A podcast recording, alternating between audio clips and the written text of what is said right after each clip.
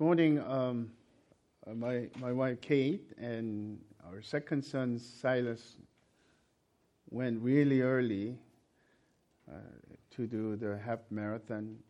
And in, in the middle of all that, uh, you know, I was already awake. And this psalm was on my heart and very close to my heart because some things that I've been going through my, uh, in my personal life again. Um, I'm hoping that the Holy Spirit will move our hearts to listen what we need to hear, to respond the way that that God desires us to respond. Um, so, for those of you um, who have not had a good week, I think that this is the, the psalm that is just designed for the people who are broken-hearted and contrite-hearted people. And I'll dis- define a little bit. And very important, important uh, point of the sermon series because it reveals David's heart. So I, I, I hoped, I wish that everybody's here, but it feels like almost half of the church is not here. So let's begin with asking God's help as we begin. Gracious God, our Father, I thank you for your word, a life giving word that revives us, that takes our attention from uh, our own selves to you,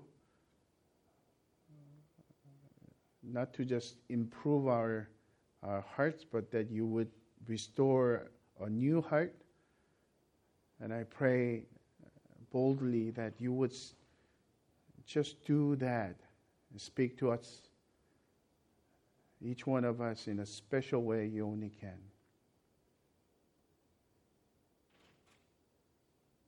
And protect us from further distractions for any uh, technical uh, difficulties and mishap, and even evil ones' whispers of disturbing uh, things in our mind. It is your glory that we seek as our supreme concern throughout the hour. In Jesus' name, amen.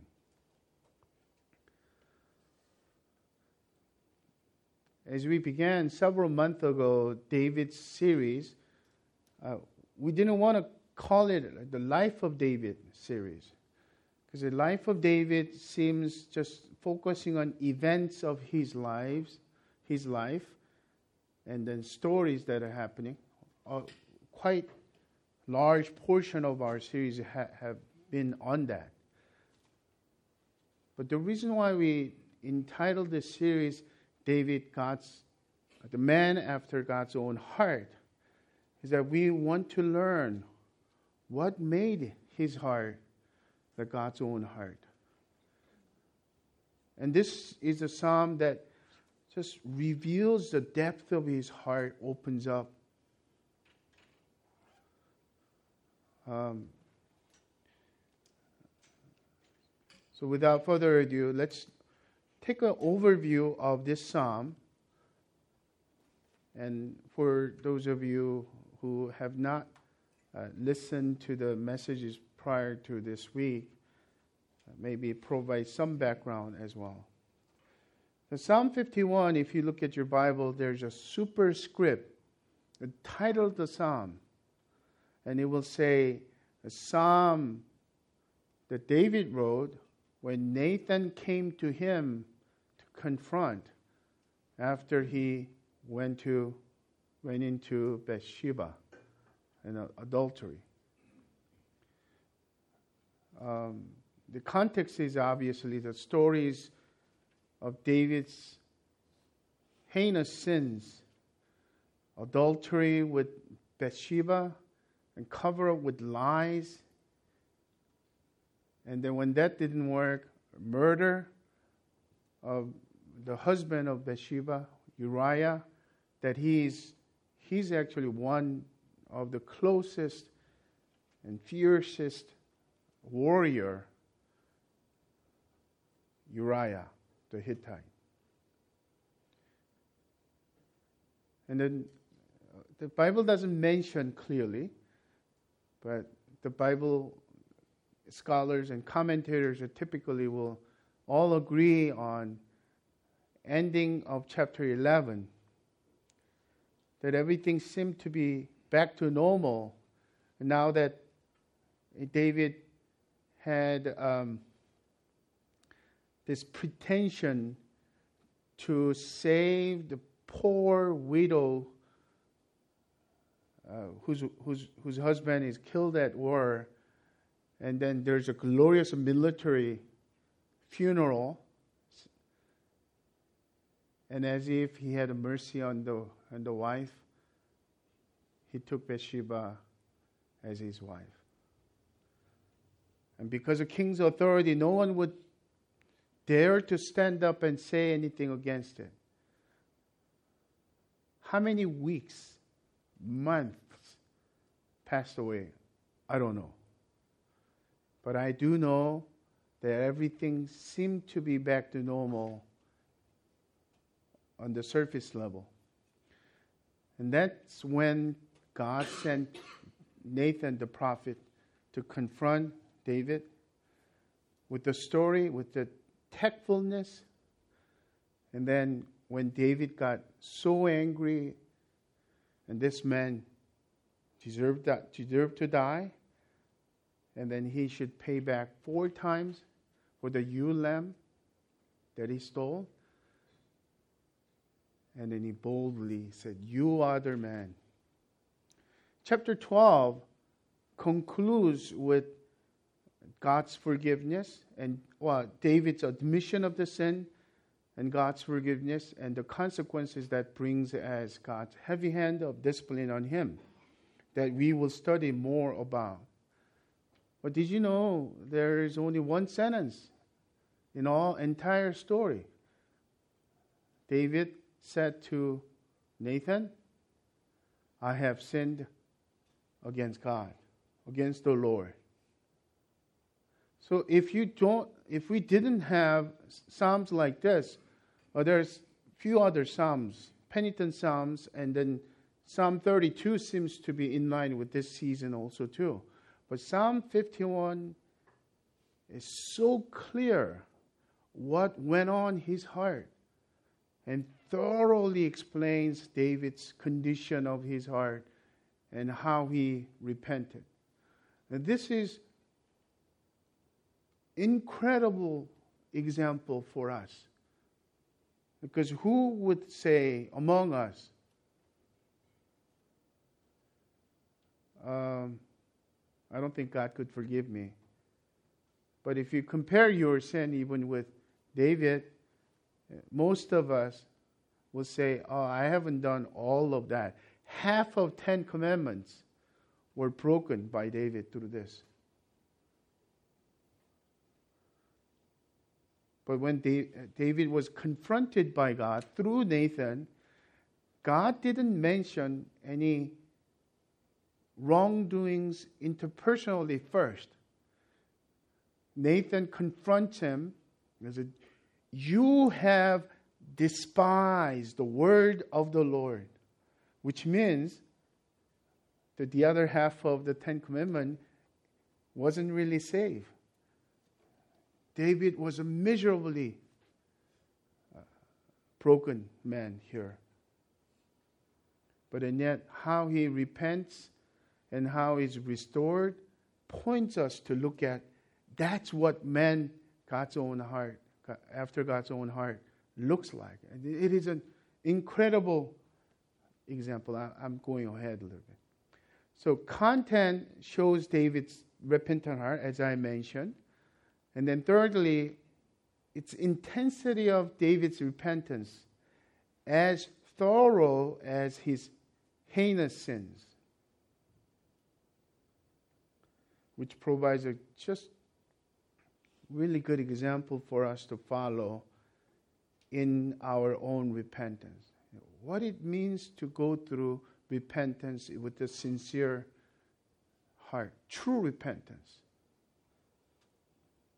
Because there are so many false repentance as well.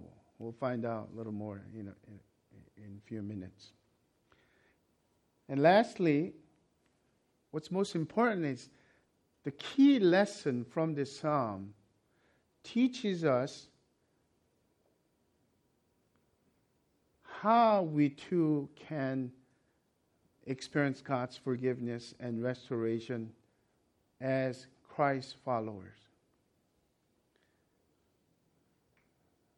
I don't know how else I could uh, stress this point. So allow me to re- repeat and be redundant a little bit. As a believers, unless we experience God's forgiveness and God's mercy and God's restoration in our lives, you live a miserable Christian life. And the fact that we don't even know at times that we are living a miserable Christian life is a, a, symptom of a slavery of sin. That as if this is a normal way of living Christian life. But through this psalm, we too can learn a way of life that we day in day in and day out experience God's forgiveness and God's restoration, renewal regularly. Before we get into the text itself, uh, one of the commentators is obviously Charles Haddon Spurgeon, who's known as a prince of preachers. Even 100 years ago, he has written so many, so many sermons. Um, and his insight in those writings, which is all available free online now, incredible. All the preachers and pastors who look at him as a the un, uh, unrealized example of our day. There is no equivalent of as Charles Spurgeon. And one of his passion, although he has written commentaries and sermons and so many books of the Bible, his heart was for Psalms. And he, he t- entitled it Treasury of David, which is also available online. And I was looking through Treasury of David, and then the second book section that he is writing, and he writes this about this psalm. Oh, he couldn't write it. This psalm, every time when he sat down, he just couldn't write anything, sermon wise or commentary wise. And he would come back and back. And then finally he wrote this it is a bush burning with fire yet not consumed. And out of it a voice seemed to cry to me, Draw not near hither. Put off thy shoes from, from off thy feet. The psalm is very human. Its cries and sobs are of one born of woman, but it is freighted with an inspiration all divine, as if the great Father were putting words into his child's mouth. Such a psalm may be wept over, absorbed into the soul, and exhaled again in devotion, but commented on. Ah, where is he who, having attempted it, can do other than blush at his defeat.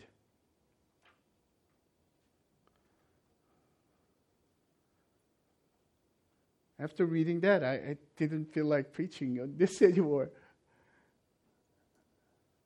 Because it reveals my inadequate, inadequateness, inadequacies and unpreparedness to deal with this weightiness of sin and true repentance. But with God's, God's mercy, I came full turn. And I have some few things to share. And the key focus that we will have looking at this psalm is what does true repentance require?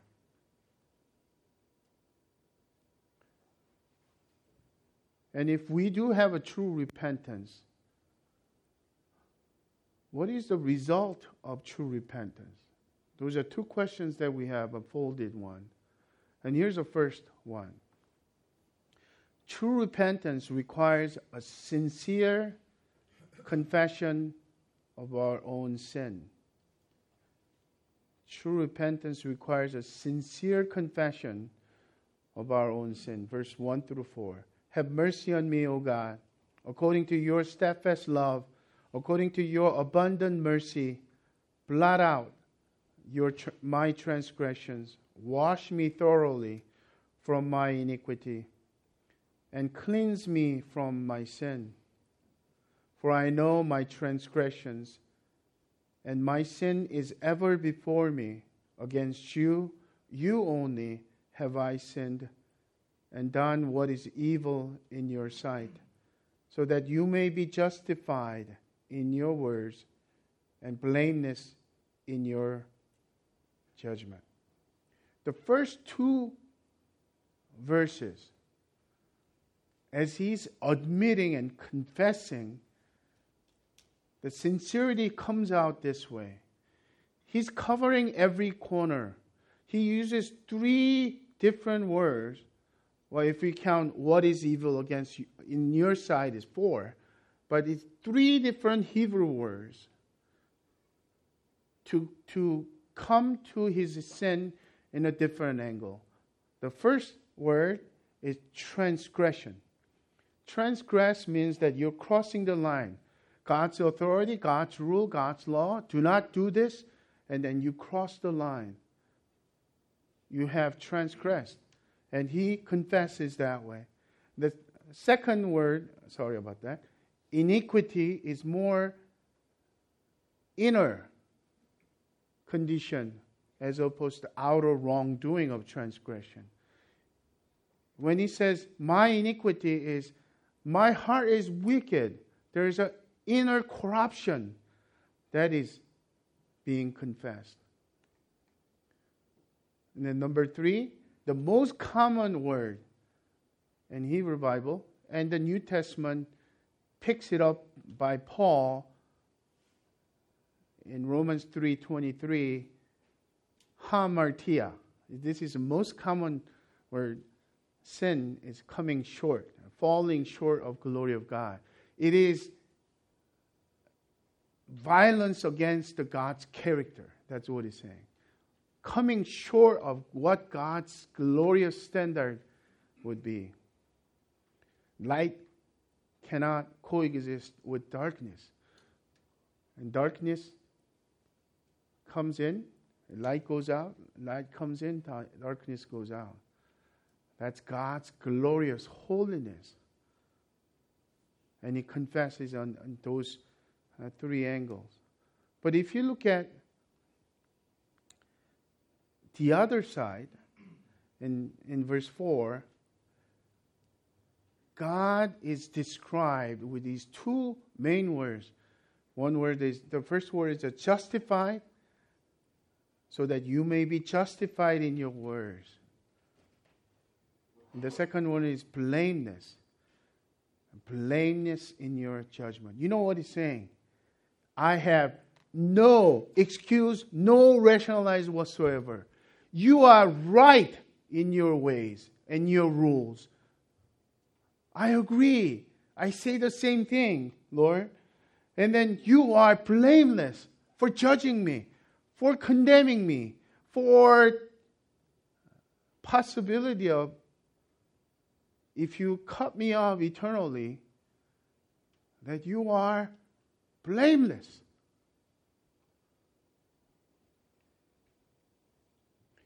Number one thing that we need to realize here sincere confession looks like this.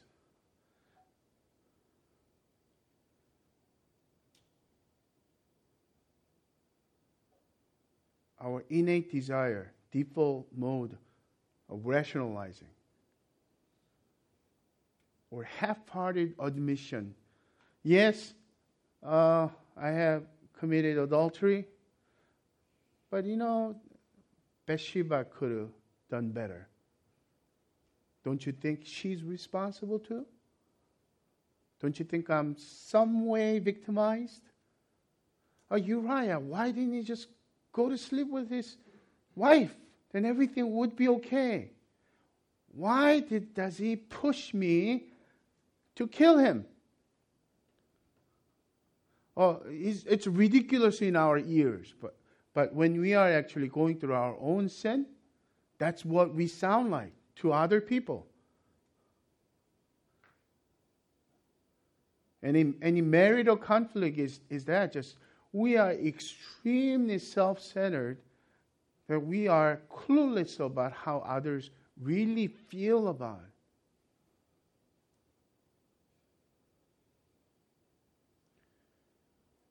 it. Attrition is important, but what we feel here is contrition.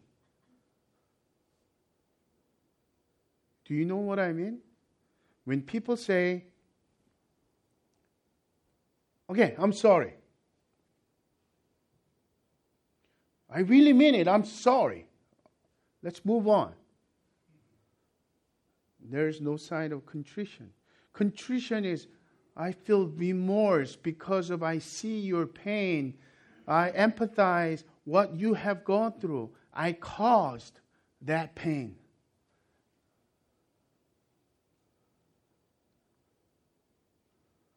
In Psalm 32, he cried over his sin, wept over his sin so much that his bed became like a river. Do I need to show and exaggerate my emotion? Do I have to cry? I'm not an emotional person. No. I think from person to person that there might be differences. But that same inner core of remorse. And what does God feel toward the sins? Hatred. Divine hatred. But we feel good about it. I, I don't understand why you feel so upset. You, you're too uptight, God. That's our attitude. So, brothers and sisters, this is a full cycle of paradox. When you are really truly repenting, you already have God's grace. Because you cannot come up with that kind of contrition. Oh, don't take me wrong. God doesn't give us that mercy and grace unless our will is bent toward to his will. So in other words, sovereignty of God and responsibility of human is all in paradoxically entangled together. Do not try to become like God. I mean, play God. Uh, you know, unless God, the way I look at it, I'm impossible. I'm unable, unable to repent, so I'm going to wait. That will be negating our responsibility. Uh, to think that I am going to be responsible. So I don't, I don't want to go apologize and ask for forgiveness. I'll pay whatever is lost there. I'll go to jail if it's necessary. I'll take responsibility. That's also not a true repentance at all.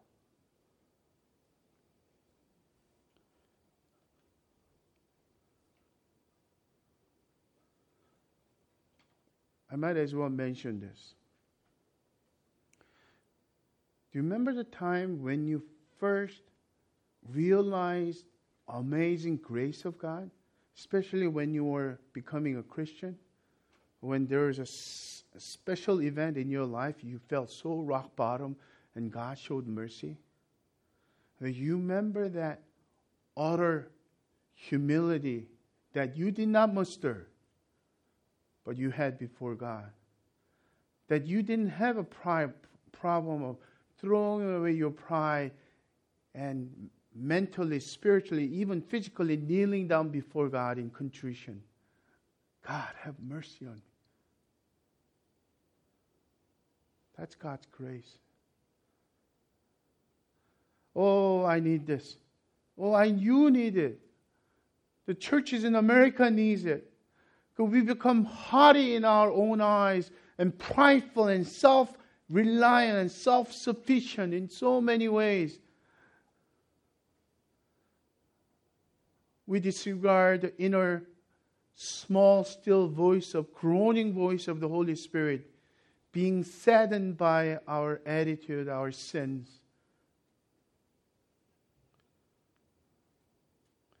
Number two requirement of true repentance is a deep realization of our need for a cleansed heart. Verses 5 through 9. Behold, I was brought forth in iniquity, and in sin did my mother conceive me. Behold, you delight in truth in the innermost, inner, inward being, and you teach me wisdom in the secret heart. Purge me with hyssop, and I shall be clean. Wash me, and I shall be whiter than snow. Let me hear joy and gladness. Let the bones that you have broken rejoice. Hide your face from my sins and blot out all my iniquities. Look at the first part of that. when he says, Behold, I was brought forth in iniquity, what deep realization is this?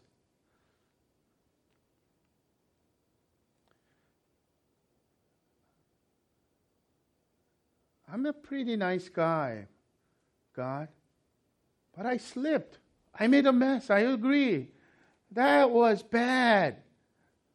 But I'm a generally good guy, am I not? That was not David's attitude. David is saying, I have sinned because I'm sinner from the bottom of my heart. We talked about original sin. Original sin is not Adam's sin. The consequence of Adam's sin that came into tainted our human heart.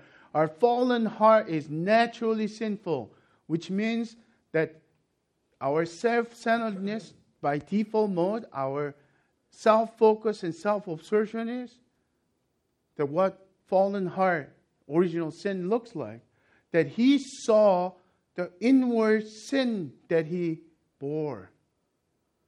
When he said, In sin did my mother conceive me, he's not talking about his mother's sin or that he somehow was an illegitimate child, but he's pointing to his nature of sin, that he actually bo- was born with that sin.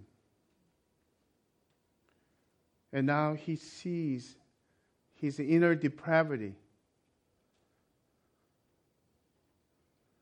The true repentance is, is that not cleaning up on the outside. Okay, I won't do it anymore. And many of us maybe maintain that kind of Christian life too. I haven't I haven't done anything illegal. I haven't slept with another woman or man. And I haven't actually killed anyone, harmed anyone. I haven't even physically punched anyone. And God is interested in our true repentance. It's how's your heart? And this is the groaning of David's heart. His true desire to have cleansed the heart, not a covered heart, not a somehow uh, improved heart, cleansed. he's continually mentioning the words like, Purge me, wash me, let me hear your joy, and hide, your face from my sins, blot out. This is an inside out transformation. This is an inside out restoration.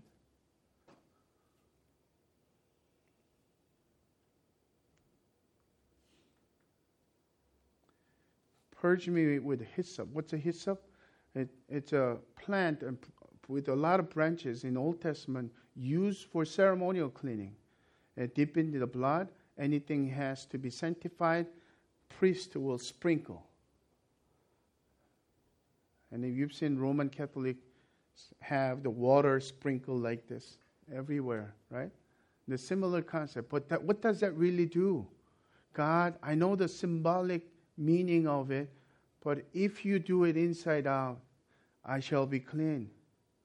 If you wash me, I mean, this is a thorough washing, that I will be whiter than snow. And then his desire is more than just a forgiveness of wrongdoing. I need you to restore, renew my heart in a way that I feel the joy and gladness. God didn't break any bones, physical bones, but his inner turmoil felt like broken bone.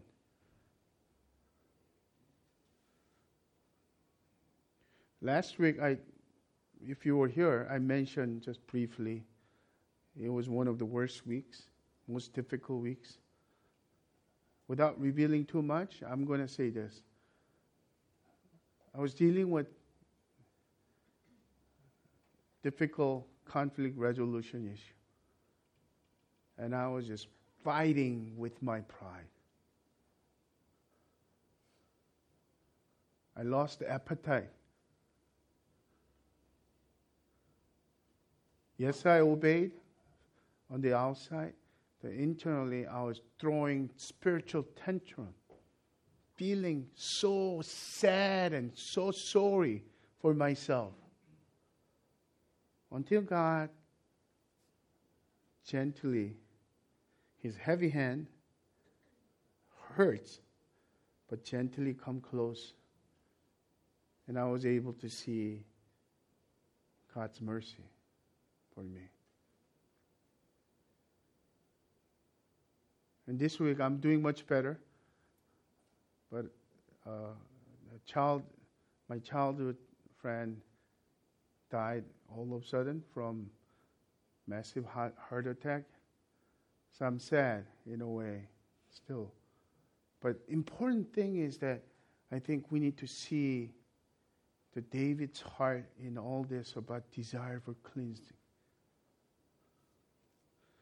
if we have been regenerated, and if you had a born again experience, you know what it feels like. Do you remember the time that you felt so cleansed, freed? All the sins, you, you have not confessed every sin, but you have confessed the sins that God, Holy Spirit, brought to you. And as you confess them, admitted your guilt before them, before God. You felt the lifting of the weight. You felt so cleansed. The people with guilt, it becomes psychological, even psychiatric problems. And the obsessive compulsive personality, of dealing with God's mercy, golden God's hesed, they'll try to take a shower several times a day. Does it cleanse anyone? The good news of Christ is this. In David's life, in the middle of Old Testament, here is the gospel. The blood was shed by Jesus Christ once for all.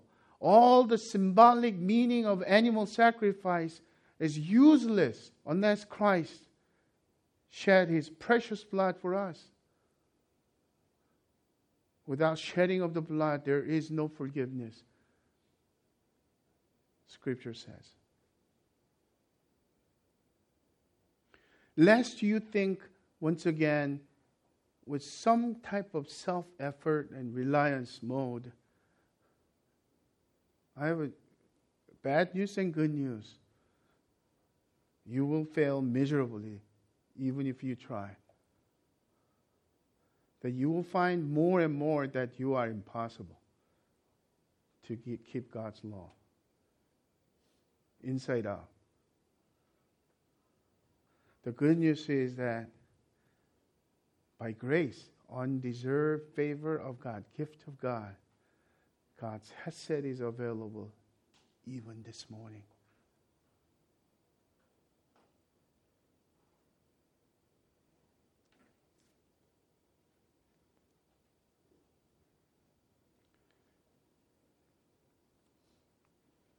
Number three,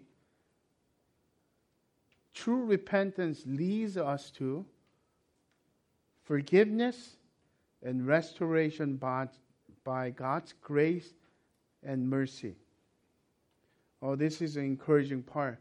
Verse 10 Created me a clean heart, O God, and renew a right spirit within me. Cast me not away from your presence, and take not your Holy Spirit from me.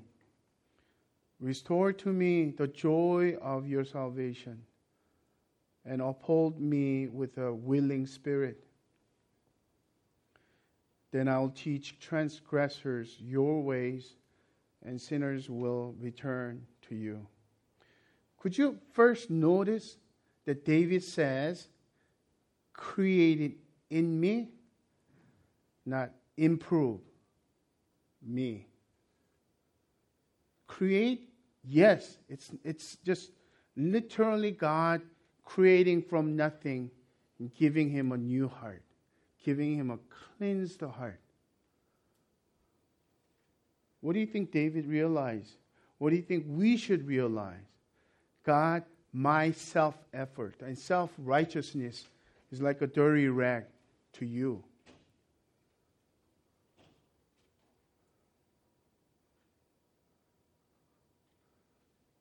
But if you cleanse me, oh God, my heart will be renewed. My heart, you will give me, create a new heart in me and renew a right spirit.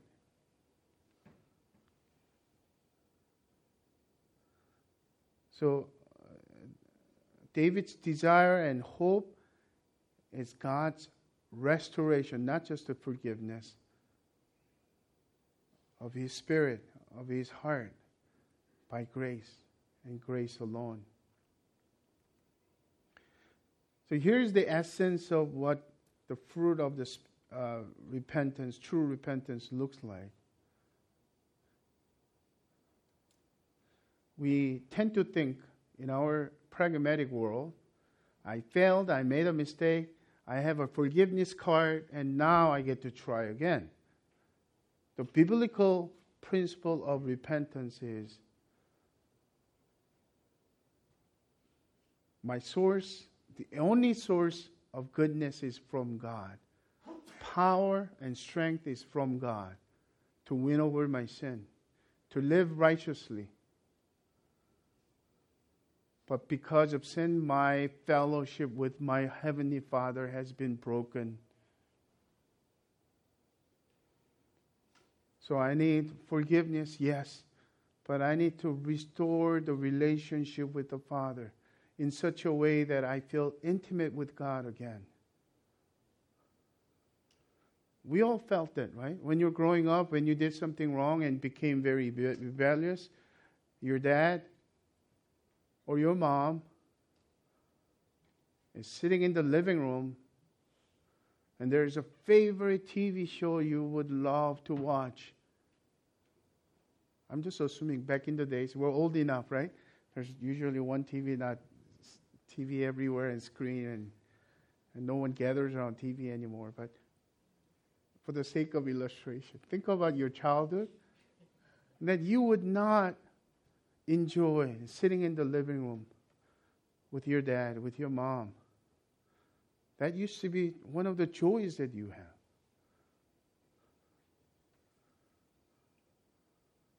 What do you have to do? You swallow your pride. Dad, I'm sorry, I was wrong. I rebelled against you. Please forgive me. Of course, dad forgives you, mom forgives you. And then all of a sudden, your appetite comes back, and you're sitting with your dad, enjoying whatever the show that you're enjoying. So, this is what I mean by if you are accustomed to sin and not cleansed as ongoing way of life, the spiritual sickness comes in, and not only individually but church wise, the mediocre Christian life is all.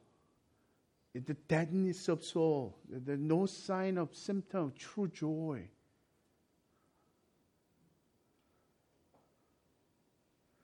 When David said, Cast me not away and take not your Holy Spirit from me, do you think he's afraid of salvation?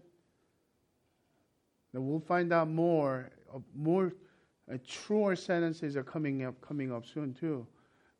But what he's what he's getting at is, without you, Lord, without your presence, and without your Holy Spirit drawing near to me, my life is nothing.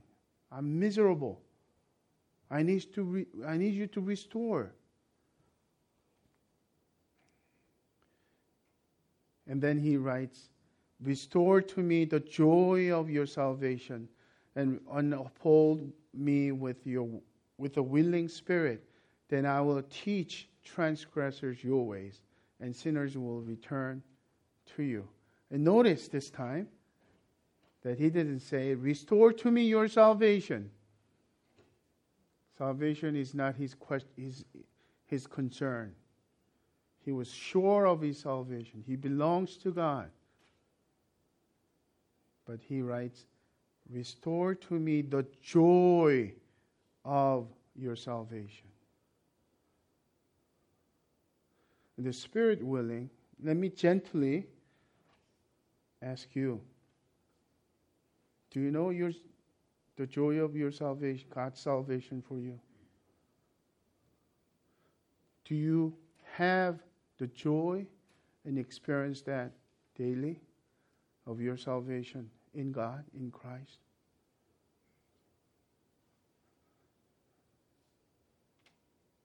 If you have any kind of hesitancy, I invite you to grab David's broken, contrite heart. You bring nothing you earn nothing. Empty hand with humble, contrite heart, kneel at the cross and ask for restoration as well as forgiveness. Brothers and sisters, it's not far. And it's not for special people. Your pastor just went through that. I'm, I'm hoping that God will continually humble me, to, to maintain that broken, tried heart. Yeah, some at times the spiritual battle is that our pride lifts up its, its head and that stiff necked the Bible talks about is to not want to bend. I'm one of those guys, stubborn person when it comes to my own pride. But you know, the humiliation I dread, because think I think that a pride is all I got, is worse off than if I say yes, Lord, and die to myself and surrender. Actually, there's at the end of the tunnel, the restoration and joy. Physical health. You could sleep better. You could taste things better. You get appetite. Your wife looks prettier. Your husband looks more handsomer. I kid you not. Because last week I couldn't even touch my, my wife. It wasn't my the conflict with my wife, but she didn't support me in, in such a way that she didn't pity me. You know, participating and can kind of be on my side and pity me. No, she didn't have any energy for that.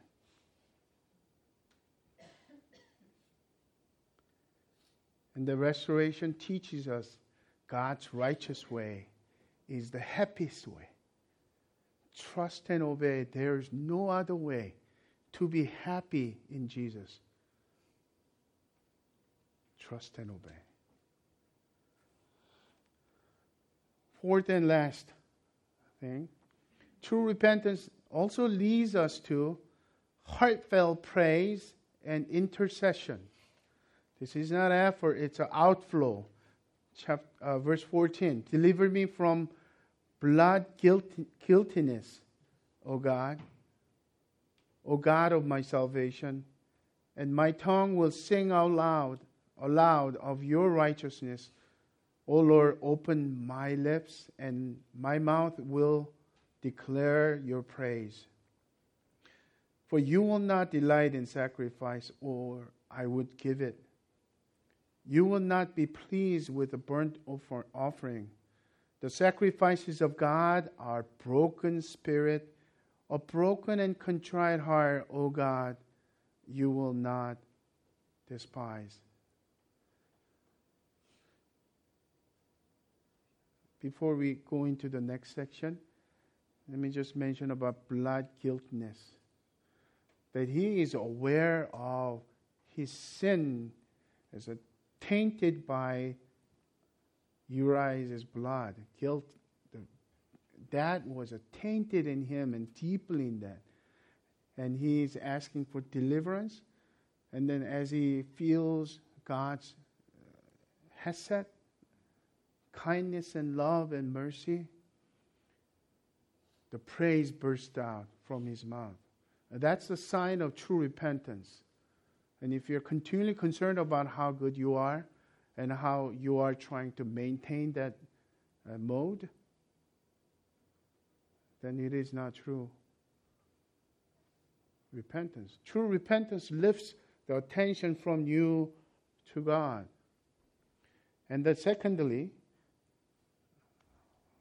there is a horizontal level. Verse 18, too good to Zion. Zion is another word for Jerusalem the city of God, in your good pleasure. Build up the walls of Jerusalem. Then will you delight in right sacrifices. In burnt offerings and whole burnt offerings, then bulls will be offered on your altar. The first one was about our relationship with God because of praise bursts out to God, attention lifts to God. Second one is our relationship with others. We begin to pray for others, concern for others, rather than become much, more judgmental toward them, which it could be easy if we become silent, self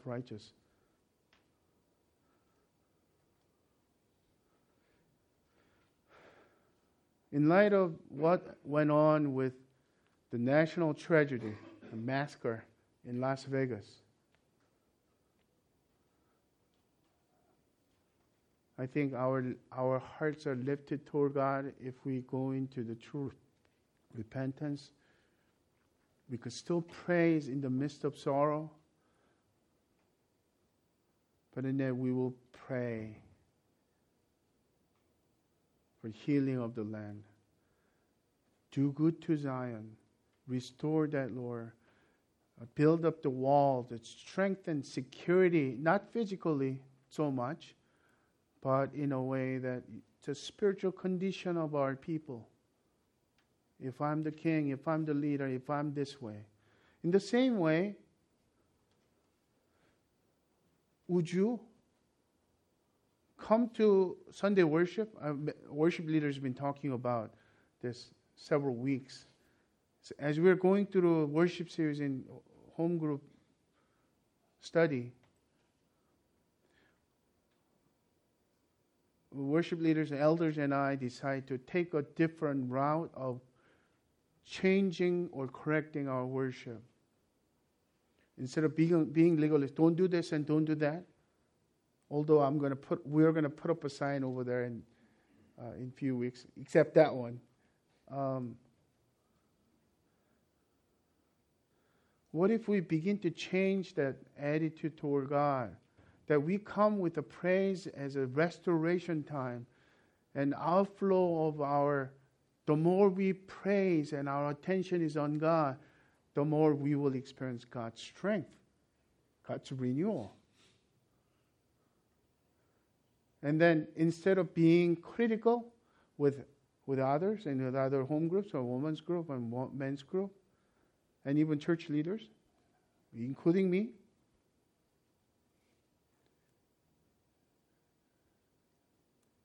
would you pray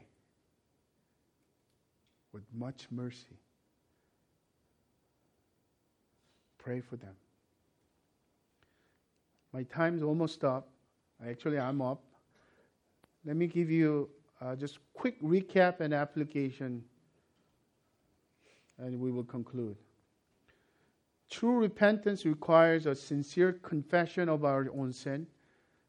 True repentance requires also a deep realization of our own need for a cleansed heart. True repentance leads us to forgiveness and restoration of, by God's grace and mercy. And fourthly, True repentance leads us to heartfelt praise and intercession, which means these are some of things that naturally come, come up in an application, the pointers. Therefore, let's live a life of confession and true repentance. Number one, confess all your known sins to God. Do not carry them any longer. It is by grace, which means you don't earn up to that merit to be forgiven. Take off your burdens of guilt this morning. What does it mean to confess?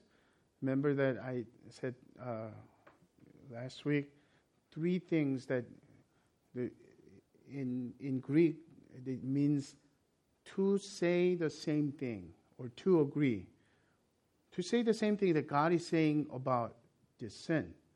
Number one, say the same thing that you have committed. This is sin. Lord, this is sin, admission. No buts and ifs, no victimization, rationalization, excuse. This is the sin that I sinned against you. By the way, the reason why David is mentioning you only, against you only have I sinned, He's not, he, he's not saying that I haven't sinned against anyone. He, he's saying beyond the horizontal level, ultimately I realize my sin is against you, your character. This is an insult to your character. That he's emphasizing that. So, number one, I have sinned. I rebelled against you. Number two, that the blood of Jesus already has been shed on this particular sin. Thank you for preceding forgiveness before you even confess, because in Jesus Christ, no condemnation for any believers. And number three, that God, you have provided way and power for me to turn away from this sin. Uh, rather than saying, I, I, can't help it, Lord, I'm the, I'm the way that it is. I'm going to do that again. No matter how many times you fall and commit same sin, that we confess the same thing. Three things. And then commit to God the truth in our innermost being to be cleansed from inside out. Some of, some of us who are walking in a very darkness for a long time, uh, disconnected from the fellowship of God, this is my own confession. You don't even know which one is really truth in the innermost being. Because you are so many. It was sincere in some sense that you really want to live for God and you want to forgive others, you want to love those people who are not lovable, and then all of a sudden you hit the rock bottom, you hate everybody, and you behave like rebellious child of God. Which one is true? The truth in the innermost being, you, for me, is this. When I failed, when I'm miserable, when I'm confused, in my journal I write down, while I'm clear, I'm confessing, this is what I really, the truth in the innermost being is. In spite of my behaviors, Lord, what I really want is to do your will. I want to be humble. That's a truth in the innermost being. I want to be gentle toward others.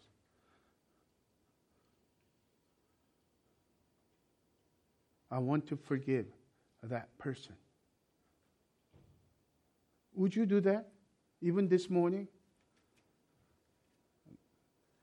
And in line with number three, desire and know that you too can experience God's forgiveness and restoration by grace today through faith. And finally, let's praise God and pray for others because of God's forgiveness and restoration. People of God, the joy of Christian life is experiencing God's forgiveness and restoration today and every day. I go back to Charles Spurgeon, and I will end with this quote. Uh, by the way, that this is the verse that we ought to remember, and even if you did not write anything, at least remember this promise of 1 John verse 1, chapter 1, verse 9. And then when you go back in your own room, remember that verse as you confess, as trustworthy promise of God. If we confess our sins, He is faithful and just to forgive us our sins and to cleanse us from all unrighteousness. Forgiveness and restoration. Now, Spurgeon's words. He writes, Behold, here is a great matter for consideration. God desires not merely outward virtue, but inward purity. And the penitent's sense of sin is greatly deepened as with astonishment he discovers this truth and how far he is from satisfying the divine demand.